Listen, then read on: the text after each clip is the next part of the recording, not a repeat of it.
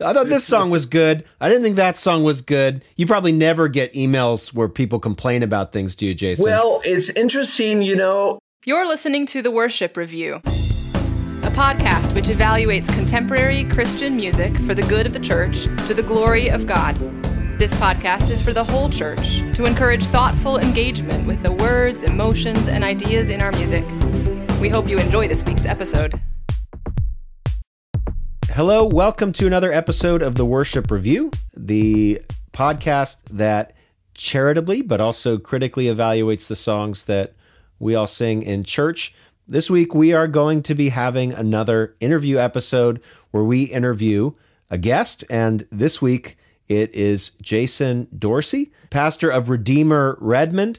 And of course, I am Colin, a history professor in the Midwest. And I'm also joined by Tyler, a linguist at the same university where I work. Uh, Jason, we're really happy to have you on the podcast, and we just thank you for sitting down and having an interview with us. And I was wondering if the first thing that we can do, our viewers just have your name at this point. Could you tell us a little bit about who you are and what you do? For sure. Yeah, it's great to be with you. And um, I am a Presbyterian pastor. I am married to a beautiful um, wife of almost 30 years now named Jenny. I have four children who are all pretty much out of the house now. Uh, two are in finishing up college. And I guess as a Presbyterian pastor, I see one is of my core roles as a chief worship leader in the church. So that that's neat. I'm also the artistic director of the Sunny Shore Studio on Camano Island. Okay, can you can you explain a bit more about what that is? I went to the website, but our viewers won't know what that is. So, can you? What is uh, Sunny Shore Studio? Yeah, it's a creative studio. Our mission is to share beauty through books, art, and film. So, we are engaged in all three of those different um, mediums. Uh, I'm I'm an artist. I, I come from a family of artists. So the studio originally was created to support my family of artists and celebrate five generations of artists and showcase their work. But we've also branched out. We publish books. We've made movies. So yeah, it's a it's a creative studio. Jason, could you could you tell us then a little bit about how your faith as a Christian and um, as a pastor informs the art that you produce? Well, you've probably heard this statement before, but Abraham Kuyper said there's not a square inch of life that Jesus doesn't say, It is mine. So I, I really see music and art as integral to uh, my faith. Um, Steven Garber writes about living a seamless life. So I I try to live a seamless life where my vocation as a father and as a pastor and as an artist, as a creative person are seamless.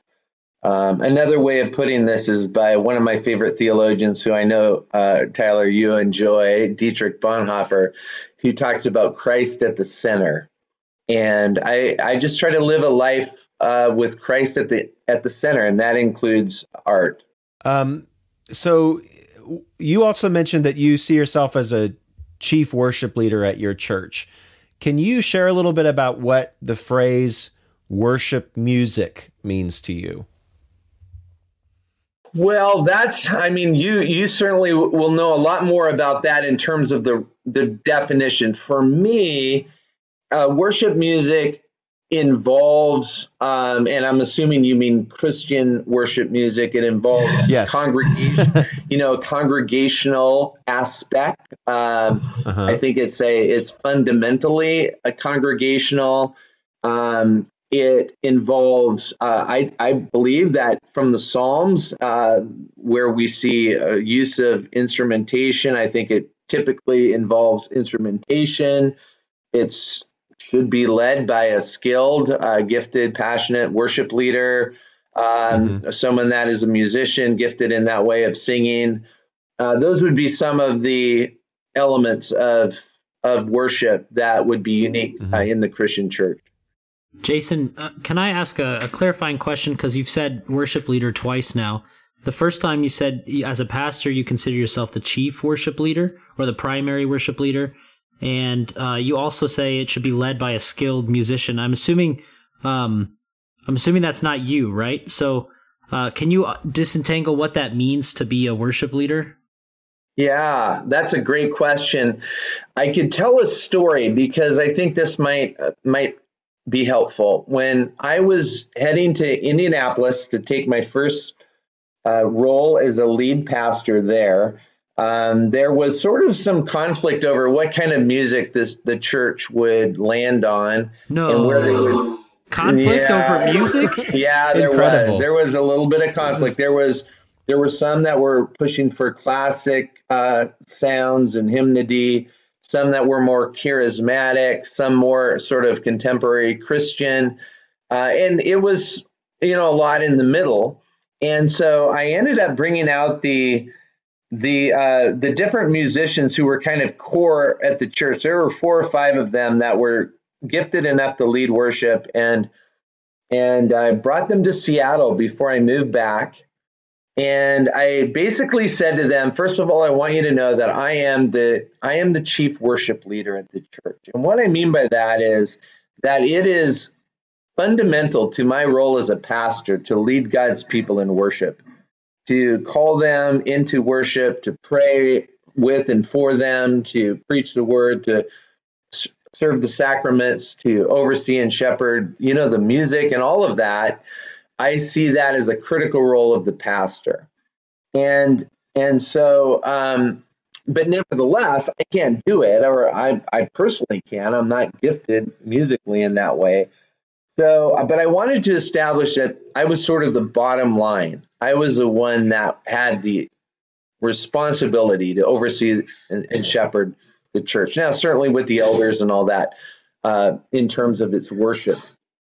But then I I, I said, okay, at the heart of what we, we're going to do here uh, with under my leadership is the gospel and our relationships in the gospel is by far the most important thing.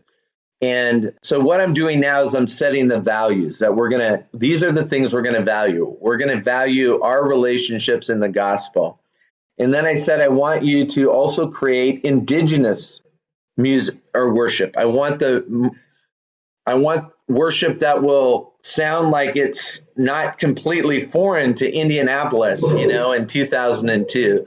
Somehow it needs to have a indigenous sound. What is Center City? You know, what is the music, the sound of Indy? And I said, if you think of the hubs of the spokes, if one being indigenous, another being um, evangelistic, that our worship should not have barriers to unbelievers uh, who might come into our worship so that it should be accessible and it should be something that they can in some ways relate to and then i said it should be catholic in time and space that uh, we should be tapping into the riches of the church in terms of its hymnody and its from present day all the way back to the earliest days of god's people singing and then finally i said it should be growing in excellence so if you think of four hubs, you have at the heart, at the center of the wheel, you have the gospel and relationship. Then you have indigenous, eh, you know, uh, evangelistic, Catholic, and excellent as the four spokes. And then I gave mm-hmm. each of the music leaders a Sunday to lead. and what happened was I said, now you lead and here's some of the parameters, you know, work with me on, you know, what you're what you're thinking about in terms of the song, but I pretty much gave them freedom. And then mm-hmm. each of them built their teams and so one Sunday it was a kind of a it could sound jazzy, one Sunday it could be very classical, another Sunday it was more contemporary and I mean, we really had it I think the congregation that after that first year kind of broke them of their uh, maybe a right a music righteousness like this is the right way to do it it wasn't a long term yeah you know the yeah. best thing to do but anyway eventually we hired a worship director music director who would bring a center to all of that but all of that to say i saw my role as taking the lead in that and then empowering and delegating the music musicians chief musicians, whatever you want to call them, to do their work. Hmm. If I could ask a follow up on that. So, from the beginning, you really emphasized your role. And I presume that's not because of some arbitrary reason. You didn't just say, all right, I'm going to be the person. This must go to some principle that you have, some idea that it really should be the pastor's role. Could you talk a little bit about that? Yeah, that's well, I have a perspective, uh, you know, perspective on leadership that includes Christ as prophet, priest, and king. And when you see Christ ministering as the ultimate king, the ultimate prophet, the ultimate priest in and through us, but then you look back into history at the different offices. You have the office of, you know, the role of king, and you see David establishing a whole uh, branch of the government for worship, right? So that mm-hmm. the administrative and the and the money for that and the leadership role that David took as king, and then you have the priestly, the you know the um, the whole sacrificial system and the uh, and the priest role and worship was really significant. And certainly the prophets were calling God's people back to God to pure worship and and so if you think about leadership in those historic terms, you you see that as a leader, as a prophet, priest, and king, as Christ ministers through you as a as a pastor, you really need to be the chief worship leader in your congregation. Mm. Can you mm. explain a little bit more how that worked in practice? So, were there times where you had to say, "Hey, look, we can't sing this song," or where you said, "Hey, look, we have to sing this song," or um, if if you had this kind of four spoked system, like your music is uh, evangelistic, indigenous, and Catholic, but it's lacking in excellence. You know, I think that might be something that is kind of relatable. Uh, did you, did you ever have like uh, it's it's I guess it's easy to say you know I'm the baseline, but what does that mean in practice? Well, that's a great question, Tyler. I happen to believe that spending money in the area of worship is is a critical and important decision uh, for a church to make if they're able. I think that you can argue that that is the first place to to really spend some significant money. So um, we I happen to be able to hire a worship pastor or director, I guess you music director, what, whatever, who I had known in Seattle as an intern. So our first, my first hire at Redeemer after a year or two in in there uh, was Bruce Benedict, who now is very involved in Cardiphonia and all this other uh, other things with worship. But he was um, he was our first. So in a way, you could say hiring excellent, gifted chief musicians, you know, to to lead is important. But then, of course, there is sort of how do you how do you move continue to move in the direction you want to be because if you have a view of worship as you're never arrived. It's not like you you sing the right songs and somehow you're you've arrived. But if you view it more from a centered versus a bounded set, you are always moving. Worship is always can always be more than it is. It's not quite the worship of heaven yet. And so then that is all about the supervision, delegation, partnership with the team. Sometime, yes, there may have to be, well, maybe that song wasn't a good choice or you know there's all of those details that come into play but fundamentally for me it's been hiring gifted passionate experienced you know musicians who can really move the ball forward you mentioned in your wheel model that the gospel was at the center and i'm curious how do you keep the gospel at the center of the music ministry of a church that's a great question. And it's the gospel in relationship. And so, what does it mean for me to model um, being approachable when the congregation member is doesn't like what's happening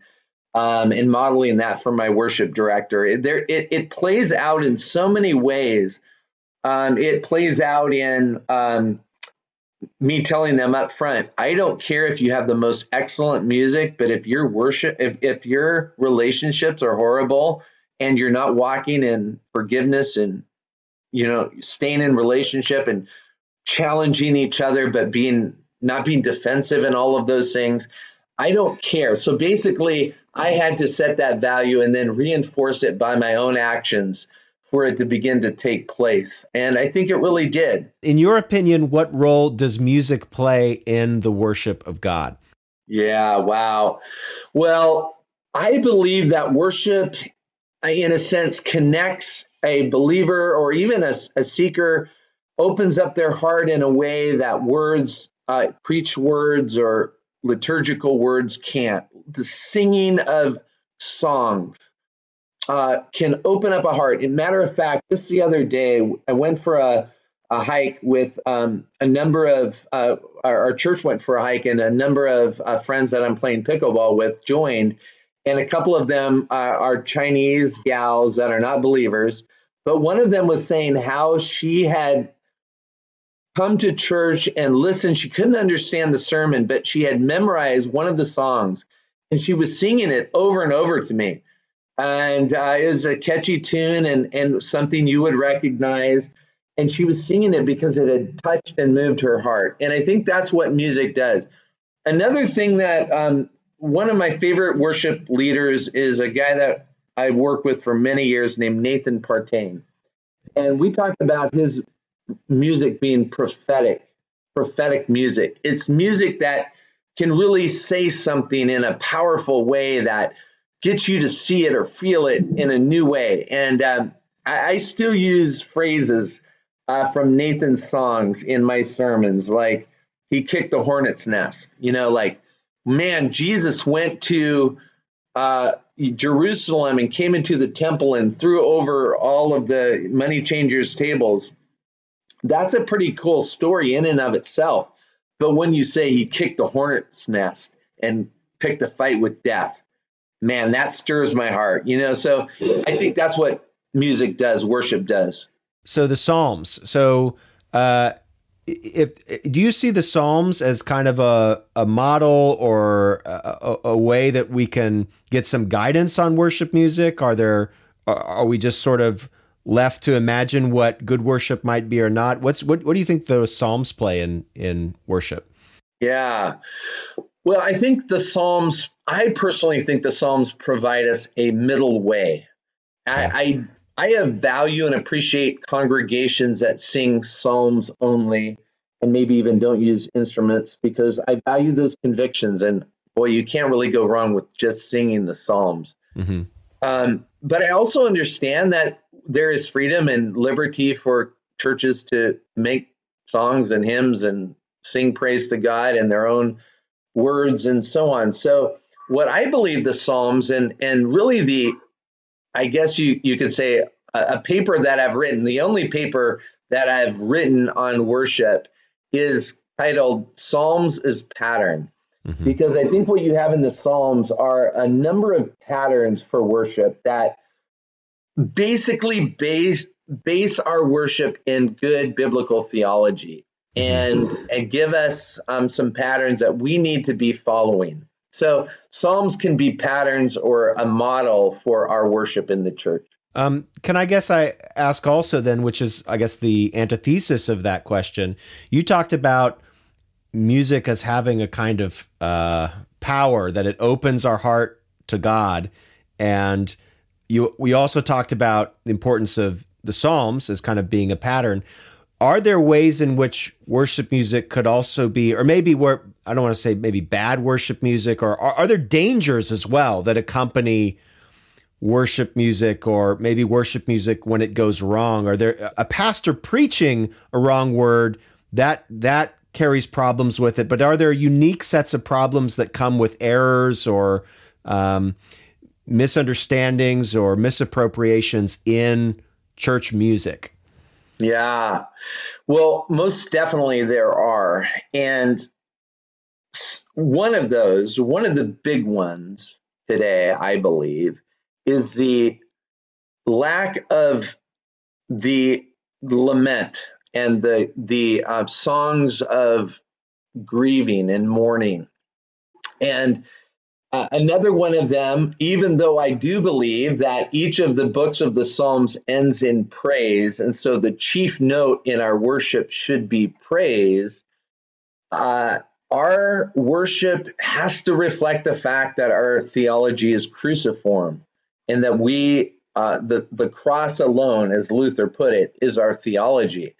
And so you can uh, you can really um, uh, create emotions and and even false beliefs or um, false uh, you know perspectives on reality by by you know hymns that are are not um, are not following some of those core or, or let me put it this way I don't think one song or one hymn is going to do that much damage but what is the body of work? What is the overarching uh, what what does the worship of this church uh, cultivate? And i think that's where you you get problematic. Jason when we talk about worship music what are some characteristics of worship music that strike you as interesting or perplexing or maybe just odd?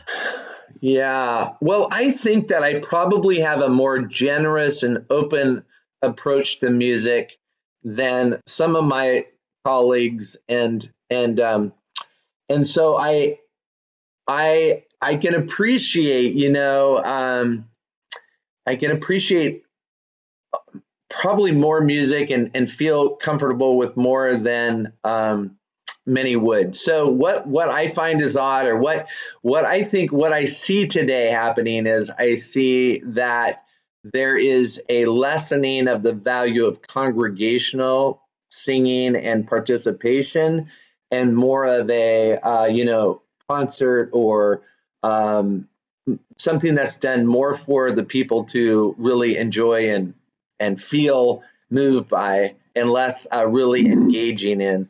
And um, and maybe a gold standard for me is when I go to Presbytery. Now, there's a lot about Presbytery that I'm not thrilled about and kind of gets on my nerves. But in worship, when you have these, uh, you know, suffering pastors and their wives and who have gone through the fire and and uh, have given their lives to the gospel, uh, and when you hear them sing, there's something that is magic and electric and powerful in a way that you can't reproduce even at the most amazing you know uh, with the most amazing sound system and most gifted uh, worshipers. Because what you have there is people that are singing songs from the depth of their heart. They really believe them. They really have lived them. So when you when you look at that as kind of the gold standard then i think yeah tyler there's things that boy that you know this song or this lyric or this this way they've presented it i guess is uh leaves things to be lacking but i'm not sure i can give you a lot of particulars there. I, I appreciate that uh, explanation. What would you do if a song didn't just didn't merely phrase something poorly but actually had some some really really problematic um, theology in it? Like i guess for maybe an easy but um, exaggerated example, some kind of denial of the Trinity or a hint of a denial at the Trinity. Um, what what would you do in that case? Yeah, yeah. Well, that's a that has that certainly happened. And when I came to Redeemer here in Redmond, um, early on, I had a worship leader, and then he had some uh, some musicians that were also leading on different Sundays, and I never really got super clear on who who liked some of the Bethel uh, songs, but there was one I think about the Holy Spirit, and I just felt like, boy, this is not very very good theology. This is actually, you know, oh, it's not it's not so bad that I'm going to go up and stop it and so that, Tyler, is where you as a worship leader have to make split second decisions. You know, like what things need to be corrected right then? Where do you how do you guide and steer if you're moving towards something? And and I think Tyler, yes, if there is heresy or if there is a you know words that are are you know clearly against the truth of God, then I think yeah, you may need to actually make a, a big deal of it. Other ways, other times, uh, you can more gently correct, and and and that's what I, I tend to tend to do the more gentle correction because I'm looking at this as a long term um, you know, moving in a direction rather than you got to get it right every time, um, which is really hard to do because then you're really policing things and you have developed a a view of worship that's I don't know. It's just the bounded set of worship. These songs are in, these songs are out. Can can really even sometimes rule out songs that could be sung well and and with profit. You mentioned um, feeling like you should say something in that moment or feeling like you should intervene. I'm just curious about how the story continues. Did you did you stand up and and raise your hands and say everybody stop or what did you do? No no i haven't i have never felt the need to do that with with any uh any songs that were chosen.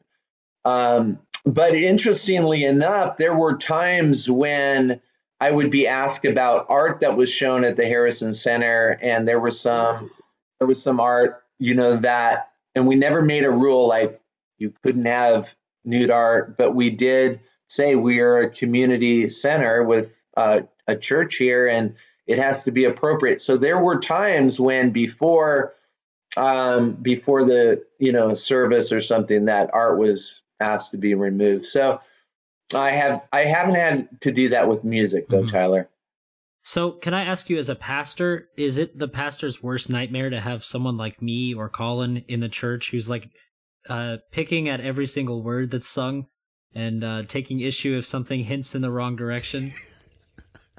You've been sending you an email every week. Hey, I thought this song was good. I didn't think that song was good. You probably never get emails where people complain about things, do you, Jason? Well, it's interesting, you know, not too much with music and and I do appreciate when people value something enough to to care and to say something and to actually have an opinion, especially when they can do it with grace as a pastor, you need to learn how to hear um, rebukes and challenges that are really far off, but there may be some truth in them. And so, I hope over time I've I've cultivated that kind of heart. But I think Tyler, that what I'm passionate about is being theologically driven. And so, if if people have a good point theologically, and if they're making a case that I see their point and maybe I, I need to change my view. I want to be teachable and humble enough to to um, hear them and hear them out and and maybe even change. We did have a, we did have an individual that was very concerned about the the um, uh, the sound and how loud it was and and that can be another you know uh, very it's very uh, sensitive subject when uh, when you have to navigate this the sound and the the um, you know all of that. So there's all kinds of things that you end up having to navigate through. But you i would love to have you in my church both of you. I if you move out to this area and i will take i will take you. Uh, that's how desperate i am. I would love that too. Jason do you have any questions for us um, as we come to a close on this interview? Well I, i'm just really interested in what what passions and drive you in in this podcast and what is what what you care about in this? Well i think yeah i think it's something similar to what you mentioned earlier about a real desire for um the gospel to be at the heart of the music and also a concern for truth. Um god is truth and is the source of all truth. And so um if i see something I, I i'll speak maybe from experience as as someone who was leading the music in churches, um, it started to kind of grind against my conscience if I was singing something that I didn't believe with my whole heart was true. Does that make sense? So, um, it, yeah. it, it, started with a kind of prick of the conscience and then, um, kind of thinking about what that was that made me kind of grind against certain words. And then talking about it with other Christians and finding out that maybe it, it you know wasn't uh maybe it maybe it was in my head but then maybe sometimes i had a point. And then finally deciding hey if there's enough people that you know think that this is a legitimate concern maybe it's time to start producing something uh publicly like a podcast or a blog or something that can put this in concise format because uh you, i think i want to see the discourse around the texts of worship music uh, transcend merely Twitter fights. You know what I mean? Where it's like someone will, you know, say something uh, or quote a song, and then you have people griping about it on Twitter. I kind of want to see uh, more thoughtful and careful and generous discourse, I guess. So that was it for me. What about you, Colin? Uh, I've answered this question before on the podcast, so I'll try to answer it in a different way. Uh, so the broad, the big answer, Jason, is, uh, you know, I led worship for, I don't know, almost two decades. So uh, you know, and as, as I've gotten older and had family and that sort of thing, it's just not really as much an option for me anymore. And so this this podcast provided an outlet. Worship leading, whether people like it or not, or whether whether an whether a worship leader likes it or not, has some pastoral aspects to it. The idea of choosing songs and um, you know guiding liturgy and all that sort of thing. And it doesn't matter in many ways what kind of church that's happening in. There's a pastoral aspect, and so this was just this podcast was just a way for me to keep engaging with that kind of element, like what you know the the, the examination of the, theology and worship, and um, taking care for the types of type of music that's being sung, I guess, in the broader church, not necessarily my church, but just the broader church. And then the story that I'll just tell is um, it also was in part because I had a person that I wanted to do the podcast with. So uh, when I first moved to the town that I live in now, um, I met this young kid. And when I first, uh, college student, and when I first led worship at that church, I, it was just me and this kid, uh, this college student, and he had us doing this song where the lyric was, um, oh Tyler, what was that song? Uh, a son versus the son. What was the name of that song? Yes, it was um, "Sins Are Stones" by John Mark McMillan. Yeah, by the blood of a son a is the son. lyric.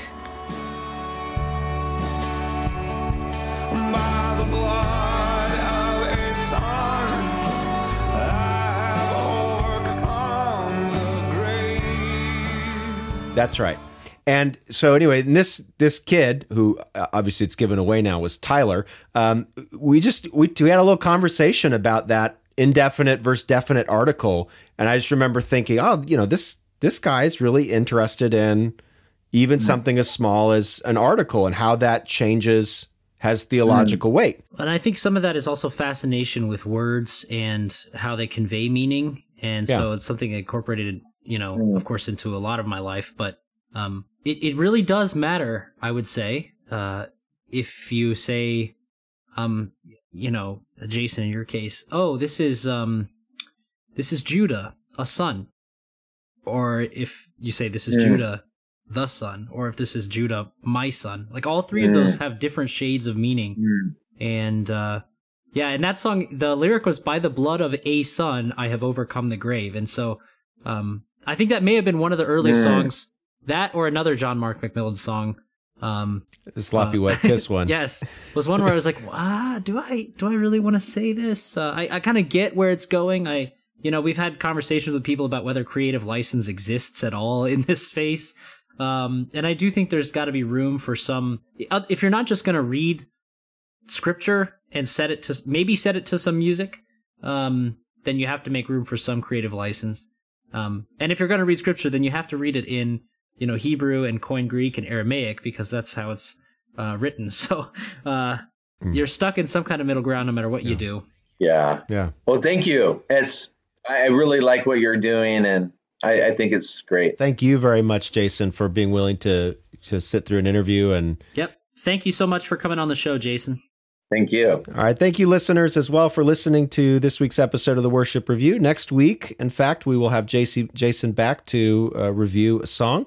And so pay attention to that. In the meantime, uh, check us out on Twitter. Uh, follow this podcast as well, anywhere that you listen to podcasts. And don't forget to tell your friends. Uh, we'll see you next time. Take care. You've been listening to the Worship Review. Please subscribe to the podcast, leave a comment, or email us at feedback at theworshipreview.com. We accept donations at Anchor FM slash The Worship Review and patreon.com slash The Worship Review. Thanks for listening, and we'll see you next week.